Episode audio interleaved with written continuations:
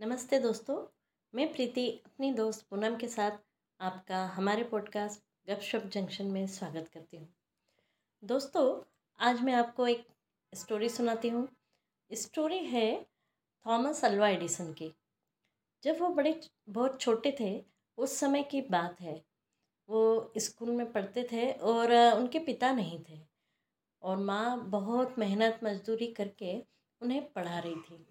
लेकिन हो क्या रहा था कि थॉमस स्कूल में उतना अच्छे से परफॉर्म नहीं कर पाते थे जितने दूसरे बच्चे कर लेते थे। उनके प्रिंसिपल ने उनकी माँ को बुलाया कि देखिए, आपका बच्चा जो है, वो बहुत स्लो लर्नर है। मतलब बहुत धीरे धीरे चीज़ें सीखता है। तो अच्छा होगा कि आप इसको इस स्कूल से हटा ली। क्योंकि यहाँ पर बहुत अच्छे घरों के बच्चे पढ़ते हैं और उससे क्या होता है कि ये, इसकी वजह से टीचर्स को बड़ी परेशानी होती है। दूसरे बच्चे उसको बड़े उससे देखते हैं और आपका बच्चा हमारे स्कूल के लिए सूटेबल नहीं है। लेकिन उनकी मदर ने कहा कि, सर, मैं अकेली पेरेंट हूँ और मैं काम करने के लिए थोड़ा दूर जाती हूँ और आपका स्कूल मेरे घर से पास में है। तो मैं बच्चे को आराम से स्कूल में छोड़कर और काम करने के लिए चली जाती हूँ। मुझे चिंता भी नहीं रहती है, क्योंकि अगर मुझे आने में देर होती है तो बच्चा अपने आप स्कूल से घर पहुँच जाता है। तो प्लीज़, एक और मौका दे दीजिए उसे और उसे इसी स्कूल में रहने दीजिए। अब जब ये बात करने के लिए थॉमस की मदर वहाँ पर गई थी स्कूल में, उस समय थॉमस ने देखा कि उनकी माँ आई हुई है। तो घर जाकर थॉमस ने पूछा कि आज तुम स्कूल क्यों आई थी? तो उनकी माँ ने कहा, क्योंकि तुम्हारे प्रिंसिपल ने मुझे बुलाया था, इसलिए आई थी। तो थॉमस ने पूछा, क्यों बुलाया था प्रिंसिपल सर ने? मदर बोली, क्योंकि तुम बहुत अच्छा पढ़ाई करते हो, उन्होंने कहा तुम बहुत ब्रिलियंट हो, बहुत आगे जाओगे और तुम्हारे अप्रिसिएशन के लिए मुझे बुलाया था। थॉमस ये सुनकर बड़े खुश हुए। साथ ही उनकी मम्मी ने कहा कि, लेकिन तुम्हें थोड़ी और मेहनत करने की ज़रूरत है, जिससे कि तुम थोड़ा सा और आगे बढ़ सको। अब थॉमस और थोड़ा अच्छे से मन लगाकर पढ़ने लगे।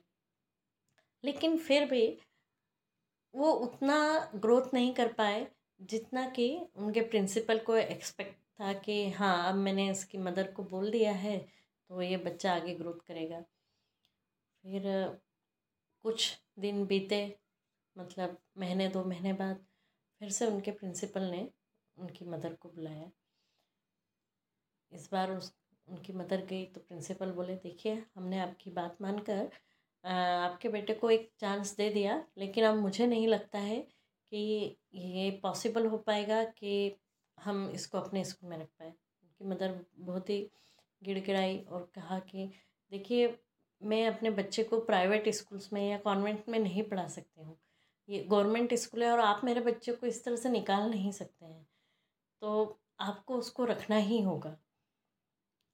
प्रिंसिपल को समझ में आ गया था कि हाँ गवर्नमेंट स्कूल है तो बच्चे को ऐसे तो नहीं निकाल सकते हैं।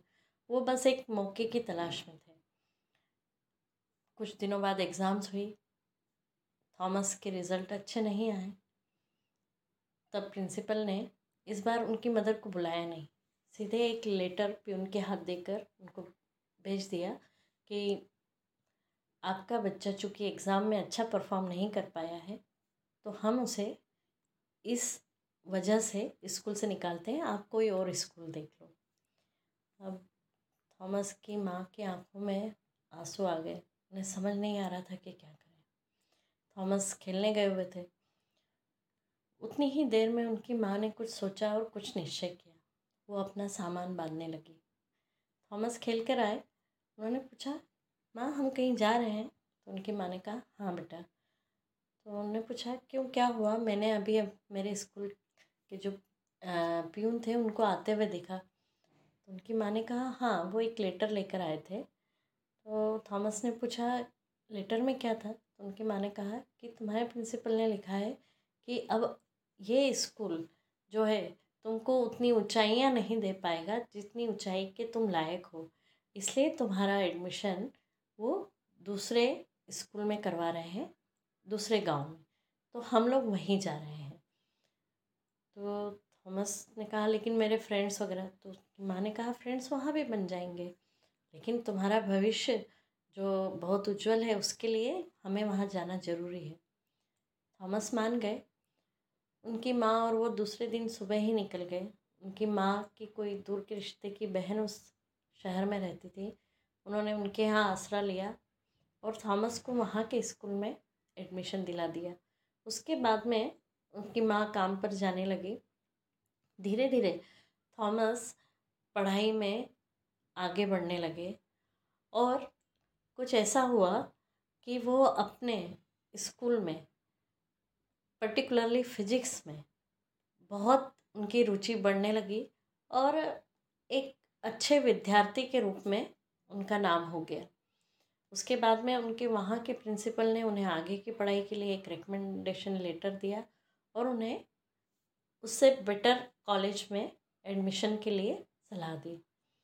प्रिंसिपल के रिकमेंडेशन लेटर के साथ में और अपने जो नॉलेज थी फिजिक्स की, उसके बलबूते पर उन्हें वहाँ पर रिसर्च का काम मिल गया और थॉमस आगे की पढ़ाई करने लगे। इस तरह कुछ साल बीत गए मतलब शायद दस एक साल बीत गए। उसके बाद में उनकी माँ भी धीरे थोड़ा बीमार रहने लगे और कुछ साल बाद थॉमस की मदर की डेथ हो गई।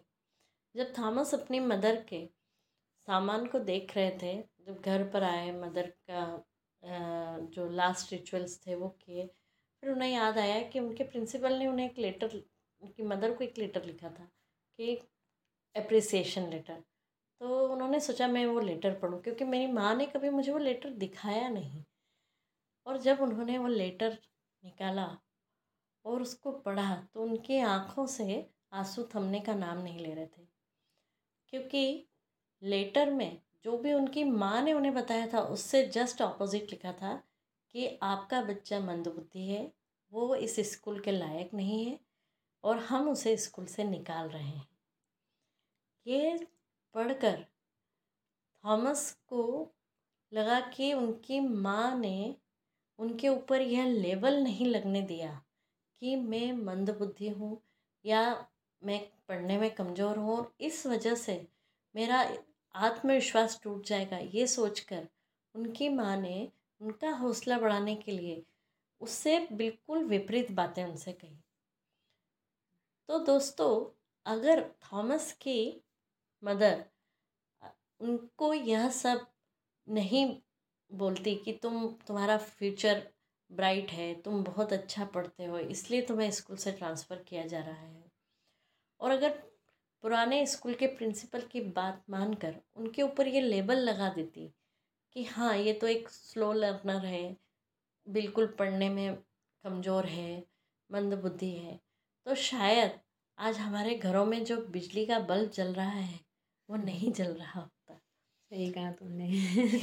और क्या है ना, ये जो लेबल है, ये हम अपने बच्चों पर, अपने आसपास के लोगों पर और इवेंचुअली अपने दिमाग पर भी लगा लेते हैं।